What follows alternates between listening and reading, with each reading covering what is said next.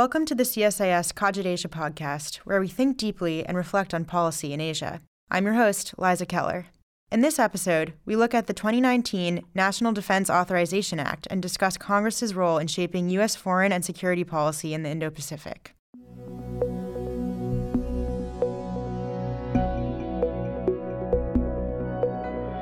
On August 13th, President Trump signed into law the fiscal year 2019 John S. McCain National Defense Authorization Act, or the NDAA. The NDAA is a bill that authorizes spending from the U.S. Congress for the entire U.S. military for the coming fiscal year. While the NDAA is crucial in the foreign policy and defense communities for many reasons, here at Cogit Asia, we're especially interested in the portions of the bill that cover or impact the Indo Pacific. In practice, the sections of the NDAA that cover Asia in this year's bill feature broad generalities and narrow specifics, just like in many previous editions from Congress in the Obama, Bush, and Clinton, or even Reagan eras. However, there are also several explicit requirements for the Pentagon and Secretary of Defense that could be seen as checks on sudden executive branch actions. For example, the 2019 NDAA specifically prohibits any money to be utilized to reduce U.S. force levels on the Korean Peninsula below 22,000 members without detailed and in depth certifications from the Secretary of Defense and consultations with regional allies Japan and South Korea. This directive gives a sense of how the NDAA serves as one congressional tool to shape the policy landscape and direct the Pentagon. You can find a link to the complete NDAA bill for the 2019 fiscal year in the show notes. To unpack details of the law's requirements for a comprehensive China strategy, break down elements of this year's bill, explain the largely bipartisan nature of Asia policy, and share some of the history of congressional involvement in Asia, we turn to two experts. Dr. Michael J. Green, Japan Chair and Senior Vice President for Asia at CSIS, and author of the book, By More Than Providence Grand Strategy and American Power in the Asia Pacific Since 1783. And Greg Poling, Director of the Asia Maritime Transparency Initiative and Fellow with the Southeast Asia Program at CSIS, also joined for the conversation.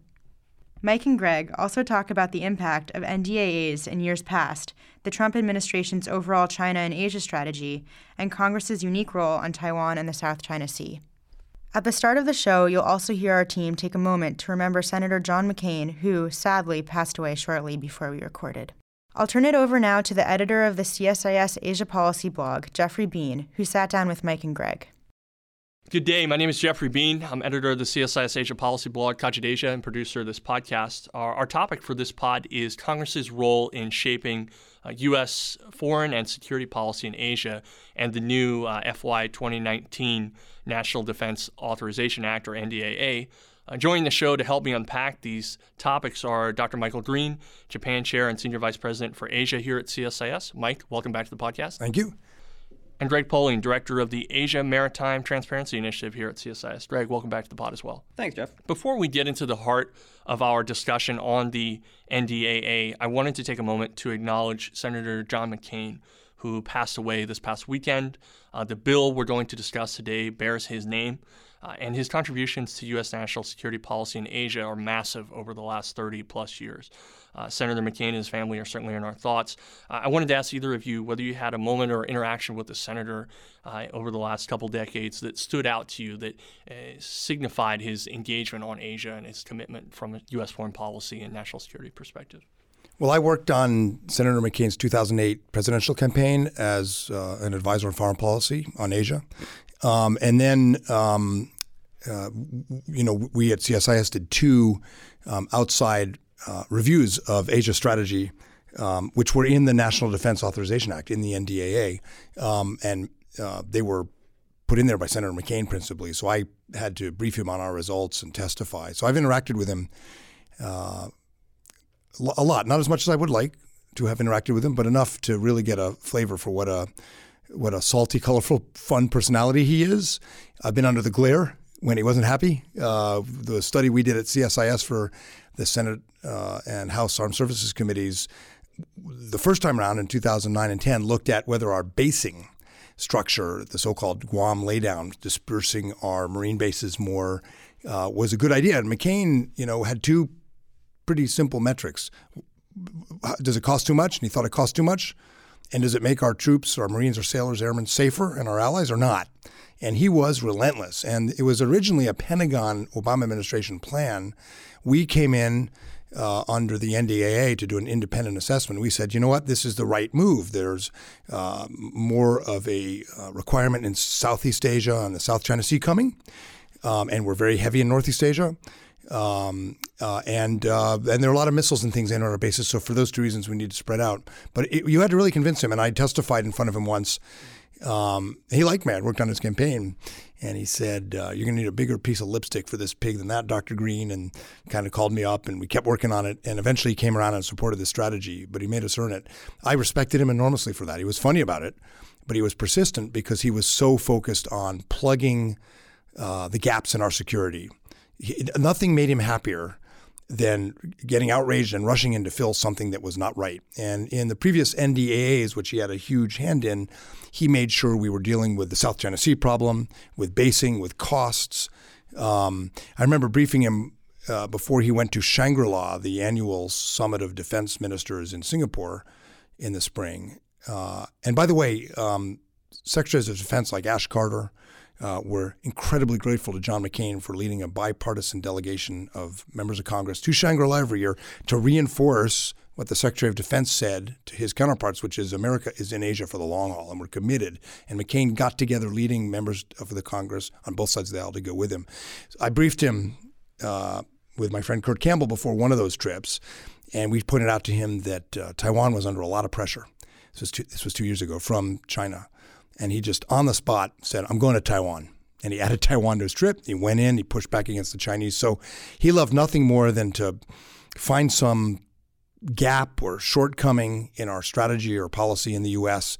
and to jump into the breach himself and and plug it, which he did in that case. Um, so huge, huge influence um, on our credibility in Asia, our staying power. The good news is he really um, worked to build a next generation. Uh, Senator Dan Sullivan from Alaska, Joni Ernst from Iowa, um, and they, I think, uh, really feel that that charge, that mandate. And they're not as senior as John McCain, but I think they're going to step up and try to fill the enormous gap left by his his sad uh, death. You know, two things in, in my neck of the woods that, that come to mind is CSIS hosted its first South China Sea conference, which is now in its seventh year in 2011. And you know, 2011, the Chinese hadn't seized Scarborough Shoal yet. The Chinese hadn't started building islands. Asia wonks cared about the South China Sea. Nobody on the Hill talked much about the South China Sea. Even in the administration, it was it was a niche issue. And John McCain took time out to come and give the keynote speech at, at the first dinner to a group of, of mainly Asia wonks. He was paying attention to this issue even then. Uh, if you fast forward to late 2015, it was in uh, an Armed Services Committee hearing when uh, Harry Harris, then uh, still commander of Pacific Command, and, and Dave Shear over at the DoD were testifying, and John McCain pushed him hard, among others, but he was the first to push him hard on the question of U.S. freedom navigation operations, and that's the first time the press really got a hold of the idea of FONOPS. And now, you know, how often do you, do you read about FONOPS? It didn't happen before that committee hearing for those that are tracking foreign policy and security issues, but maybe don't have a great sense of what the National Defense Authorization Act does as a as a tool of Congress, why, in layman terms, is this important for U.S. policy in the Indo-Pacific? Well, the most important reason is because the NDAA authorizes the spending on our uh, forces and our ammunition and our food and our supplies and our exercises and everything that the U.S. military does around the world, of course, not just in the um, what's now called the Indo-Pacific. Uh, and um, in addition to that, the NDAA um, has added um, corrections to what Congress saw as deficiencies in U.S. defense policy. Republican and Democratic administrations were subjected to this. Uh, this time around, uh, that included uh, a focus on how to organize not just the Defense Department, but the whole U.S. government to deal with the Chinese competitive challenge in Asia. Um, language um, uh, uh, disinviting China from our annual multinational RIMPAC exercises in the Pacific because of their coercive behavior in the region.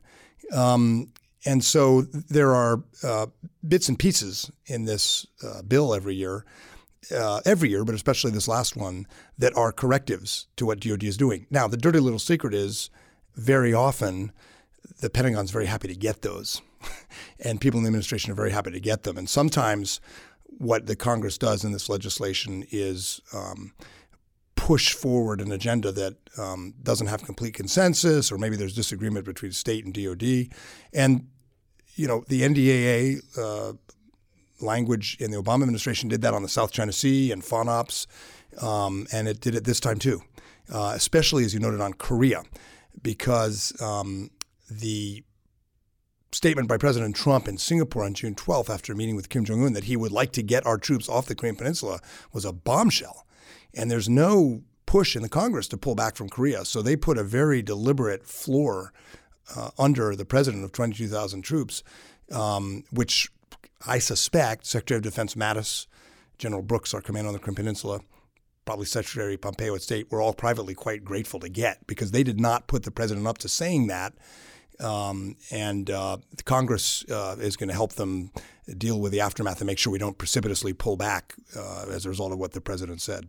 Uh, first off, I think it's a real disappointment for those of us that follow Asia issues that we're no longer going to be able to refer to uh, United States P- Pacific Command as PACOM, and now it's United States Indo-PACOM, which does not sound uh, nearly as cool.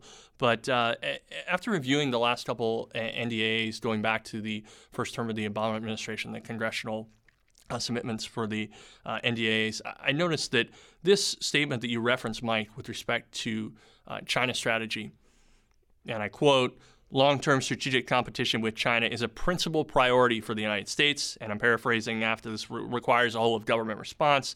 Uh, the bill requires the president to submit a whole of government strategy for dealing with China. This is a much steeper requirement than the annual DoD assessment of the PRC's military and strategic capabilities that has been in place since 2000. Um, so, a couple follow ons from this, from what you said. How does this mesh with President Trump's uh, policy toward China up until now? Does this also really equate to asking the interagency for a U.S. strategy for Asia, not just China, because it's hard to, to separate those two things? And uh, also, do you guys think that congressional midterm results might change the, the tenor of this uh, of this document going, you know, for next year when we look ahead to the 2020 um, NDAA? Maybe Greg, if you if you want to weigh in to start. Yeah, there's a lot there. Um, the I think with the NDAA, especially the reporting requirements placed on the Pentagon, some of the, the backstops, um, Korea among others, what the Congress is, is at least partially doing is um, putting out a clear statement that it expects more of, of the administration, in, in, that it at least expects a more robust, coherent statement of, of U.S. Uh, ends and means and goals in, in Asia, one that has not really been forthcoming so far as, as this administration has been focused on Korea and trade issues and and broader issues like the Belt and Road Initiative and, and South China Sea, the longer term challenges of China's rise, of Chinese revisionism, have been kicked down the road. The Pentagon has been doing a, a pretty good job of trying to to keep that front and center, and, and you saw that clearly in the National Defense Strategy, but the White House and state less so. And so part of what Congress is doing here is, is demanding um, clear statements, clear clear calls for the American people to understand the challenge. The other thing I think this does uh, is you know it, it establishes a, a, base level of policy consistency from from administration to administration. And a lot of the language in the NDAA you see over and over. A lot of these concerns can be traced back to 2014, 15, 16 NDAAs. It, it sends a clear call to U.S. partners, U.S. competitors that regardless of, of who is in the White House, what party's in power, the sentiment of, of the Congress is the same. That that you know, rising China and, and the challenge of meeting it is is one of the foremost um, you know concerns of, of the legislative branch in, in the 21st century. And Taiwan is often an issue, for example, that is covered heavily in the NDAA uh, in a way that you don't necessarily see in other parts of government. Yeah, the Taiwan piece of the NDAA uh, has a long history, and you know, 15 years ago it was because of the vaunted Taiwan lobby, uh, especially the uh, FAPA, which is uh, the, the Formosa America organization, would lobby to get uh, friends in Congress to put things in legislation that would show China to, that Taiwan had strong support in the U.S. And for members of the House in some districts, you know, Taiwanese Americans can be pretty important constituencies. And then ideologically, especially Republicans, um, ever since 1979, felt like uh, the uh, Carter administration, in normalizing relations with uh, China, gave Taiwan a bum deal, hence the Taiwan Relations Act and so forth. So Congress has always had a pretty important role in uh, reminding the administration and the world how important Taiwan is to us for its values, for its economic power, for its geography, and for our historic friendship. Um, it's a little surprising how much Taiwan is in the NDAA this year because the team in place at Defense, State, and NSC is the most pro Taiwan group of Asia hands we've had in a long time. And I suspect part of the reason you're seeing it is because the president himself uh, doesn't sing a very consistent song on Taiwan. Um, and so a lot of members of Congress and maybe some of the uh, team in the administration felt like there needed to be a clear statement of um, support coming from the Congress at a time when there may be questions about how committed the president is to Taiwan because he's been, you know, very inconsistent in what he says about China policy all across the board. Um, the NDAA and the role of Congress is uh, should not be mistaken as a partisan food fight, though. I, you know, this current NDAA has the fingerprints of Jack Reed, the Democratic uh, minority uh, ranking member, and John McCain and others. Um, I think of all the issues we work on at CSIS, Asia strategy, Asia policy may be the most bipartisan. We host members of Congress from both parties and both chambers, and they tease each other, but they generally come together at a dinner or an event here, and you hear very similar concerns, similar themes. Um, the previous uh, NDAAs under the Obama administration also called for a strategy and pushed hard for a strategy. And President Obama to his credit, uh, announced a rebalance or pivot to Asia and tried to get more resources, uh, mostly Pentagon resources, to the region. But he also spent a lot of time. But it was never really clear what the bottom line was, what the strategy was, um, and what their take on China was. Were they trying to get a, a, a, new cooperative partnership with China? Were they trying to counter China? Were they trying to contain China? And if you ask John Kerry or Ash Carter or Susan Rice or Tom Donilon, you got very different answers. So they definitely put Asia front and center, which was which was overdue. The Obama administration gets credit for that, but what was the overall theory of the case? What was the strategy? How did they think about China? Very inconsistent views. Members of the administration, some were ready, like the Secretaries of Defense, to say China is a challenge. Others were more hesitant to do it. Um, this administration, in its national security strategy and its national defense strategy, is not shy about saying clearly we are in an era of great power rivalry and a major competition with China. So there's nothing ambiguous about that. Uh, kudos to the Trump administration for being so clear about it. The problem is the competition with China is not a purely military competition. Trade matters, and we've completely pulled ourselves out of the trade uh, diplomacy game with the Trump administration's unilateral withdrawal from TPP, which is, I'm sure, upsetting to many in the administration itself who are trying to work on Asia. Um, and uh, the State Department is woefully understaffed. There's no assistant secretary for East Asia, for example. Um, so on the diplomatic side, w- where are the tools? So in some ways, the criticism now uh, is the opposite of the Obama administration. It was you're starting to put more tools in place for Asia, but what's the strategy? What's the theory of the case? What's your take on China? Where are we going with this? Well, the Trump team answered that. We're competing with China. Okay, where are the tools? The Defense Department's gotten the tools pretty well in this uh, NDAA. And it's interesting that the Congress is saying that's not enough. If we're going to have a national security strategy and a defense strategy in Asia, we need to know what the rest of the tools look like. And I think that's why that's in there. Because, you know, if there's no trade policy, if we're underinvested in diplomacy right now, if we're if we're squishy on multilateralism, if we're fighting trade fights with some of our closest allies, you know, what what are the instruments of power? In in the book I published last year, plug uh, by More Than Providence, which is a history of American grand strategy in Asia. One of the main conclusions is um, we need all our instruments of power. We need trade. We need our military, especially naval and air forces, in that theater. Um, we need diplomacy, and we need um, a clear sense of our values and our commitments, and we need to be consistent about these things because that's what the region looks to for from America, that kind of leadership, that kind of consistency. And I read the NDAA as yes, we, we think you're right in the national security strategy. We're competing with China. We think you're putting in place a lot of the right defense policies and defense tools, but that's just one leg of a four legged stool. We got to have values, trade, diplomacy. We need to um, have, as Craig, Greg said, more consistency. We'll see how the administration responds to that. Um, I think a lot of people working on China and Asia in the, in the administration would agree. But President Trump campaigned and won on a much more um, America First platform. That's not a great framework for strategy. Um, uh, but it's interesting that Congress is coming in, as they have in the past, and saying, get your act together. They did it to Obama. Um, when I was in the Bush administration, we didn't get it so much. We got beaten up on Iraq and other stuff. Uh, and I was the senior Asia guy in the NSC, so I didn't mind that. Um, but the Congress has played that role, and it's helpful. Greg, in terms of specifics within the the context of the document, one of the areas that you focus on quite heavily is the South China Sea and um, freedom of navigation, the East China Sea, and other areas uh, throughout maritime uh, Asia and the Indo-Pacific. What are some of the things that stand out to you about the 2019 NDAA with respect to the uh, engagement on maritime issues in, in Asia? Well, basically, the entire Asia section of, of the NDA, everything that's said about Asia, ultimately applies to the South China Sea and, and competition over infrastructure investment, the Belt and Road Initiative. You know, the effort to, to have a more robust Indo-Pacific strategy, to demand policy reviews from from uh, DoD and state, all of that is going to feed into this.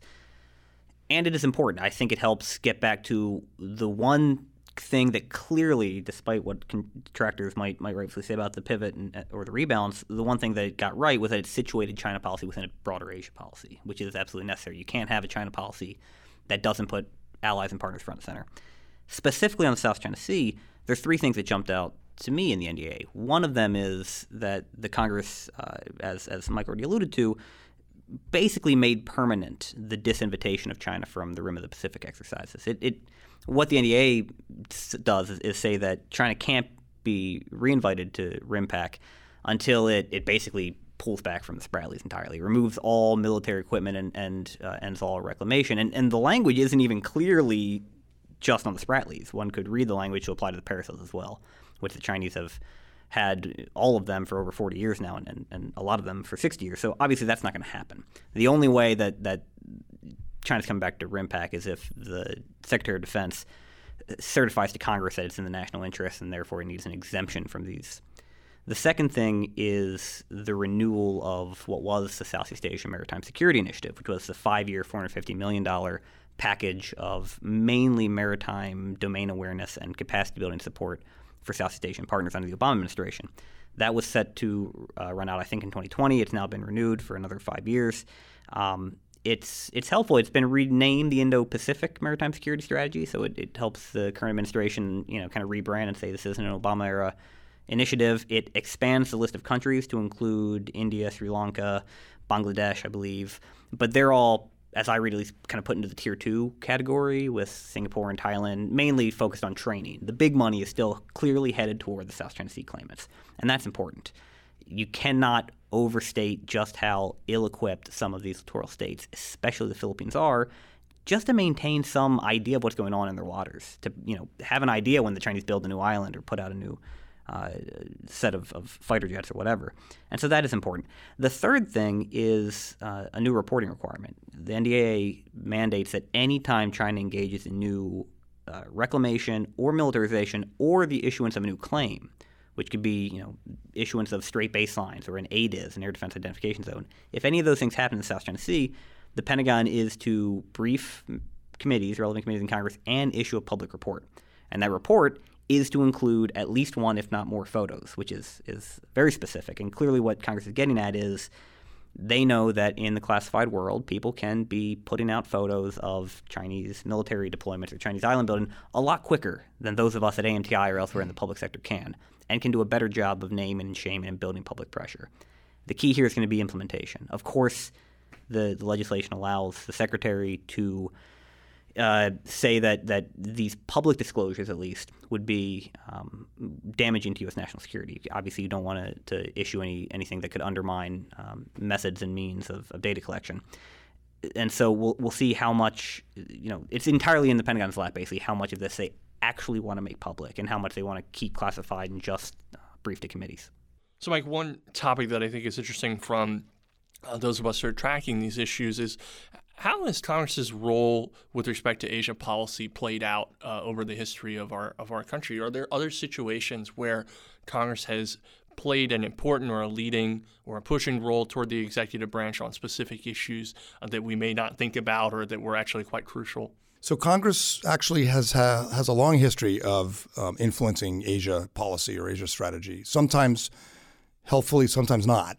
uh, not so helpful examples include the um, legislation in the 1930s tying FDR's hands when it came to lend lease and aid for um, not only um, allies in Europe, but, but also um, China uh, under duress from the Ch- Japanese invasion, or in the 1980s, trade legislation that really um, rattled U.S. alliances with Japan and Korea over trade. But there are probably more examples where um, a few wise heads in Congress have weighed in, and it goes back to you know debates in the 1830s and 40s with people like John Quincy Adams um, uh, about coaling stations and all of the push that led to um, Perry's opening of Japan and our whole maritime strategy. A lot of that was generated in congressional hearings um, in the 1830s, 40s, and 50s. Um, or, you know, our former chairman Sam Nunn's uncle um, was a congressman from a uh, Carl Vinson from landlocked uh, uh, Georgia, a district in landlocked Georgia, and in the in the 1930s, he convinced FDR to build up the Navy because he was worried about Japan. Huge, uh, uh, really created the Navy that eventually held the line at, at Midway and turned around the war. Um, the buildups pushed by um, uh, Congressman Carl Vinson. Um, and in the end of the Cold War, um, there were these reports called the East Asia Strategic Report that said we're not going to go below 100,000 troops in the Asia Pacific region and laid out a strategy in the 90s. That was, uh, those reports were initiated by members of Congress talking to Secretary of Defense Cheney, uh, later Secretary of Defense Bill Perry in the Clinton administration, saying you need to lay out your strategy, Pentagon, because there's going to be these were friends of the Pentagon and friends of a forward presence in Asia on the Senate and House Armed Services Committee, saying we're going to get a lot of pressure after the Cold War to pull out of Korea, maybe even pull out of Japan, pull out of the Philippines. What's your strategy? And in the 1990s, the Pentagon welcomed that because they wanted to be able to lay it all out and make the case for forward presence. And then, you know, uh, Greg, uh, Greg gave the example of the Obama administration, which got pushed by especially the Senate Armed Services Committee to explain what was going on in the South China Sea. And they used the imagery and analysis that Greg produced in AMTI um, uh, to push the administration to come up with a strategy uh, to um, counter Chinese uh, militarization in the South China Sea. So um, Congress has done this, and um, often very helpfully. Um, our allies talk to Congress all the time. Um, so does the Pentagon. So the Congress isn't always pushing against a closed door with the Pentagon on this stuff. It's always it's often pushing the Pentagon to clarify strategy towards Asia. Um, that maybe is a little hard for them to do because they're preoccupied with the Middle East or there's no consensus with the State Department. I'd say more often than not in the last 20, 30 years, Congress has weighed in on Asia policy and Asia strategy in ways that are really helpful and that are bipartisan. And you talk to the Japanese embassy the Australian embassy, Korean embassy, they know there are certain members of Congress who care about Asia, who pay attention, who will who will weigh in in legislation like the NDAA to discipline the administration, keep us focused. And that's why John McCain is such a huge loss because he was by far the most powerful and important. We had Danny Inouye from Hawaii and we had Stevens from Alaska. Those two were really important in the 80s, 90s, and early 2000s. Uh, and then it was John McCain. So with John McCain gone, a big question Asia hands in the government, uh, allies like Japan, Australia are asking is who's going to step up? Who's going to do that? We have younger first, second term members like Joni Ernst, Dan Sullivan, um, Cory Gardner on the Senate Foreign Relations Committee side. But the most senior members of Congress right now are not Asia hands for the first time in a while. So these, these this younger generation is good. Um, they're going to have to really step up. They're really going to have to step up because Congress's role has been very, very important. Greg Poling, Mike Green, thanks so much for joining us. Thank you. Thanks.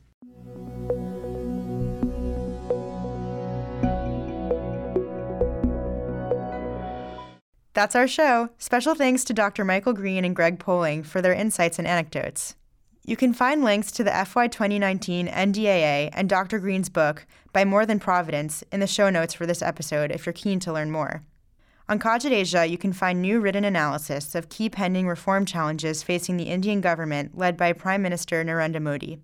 The audio for this podcast was edited by Ribka Gemalangsari. This podcast was written and produced by Jeffrey Bean.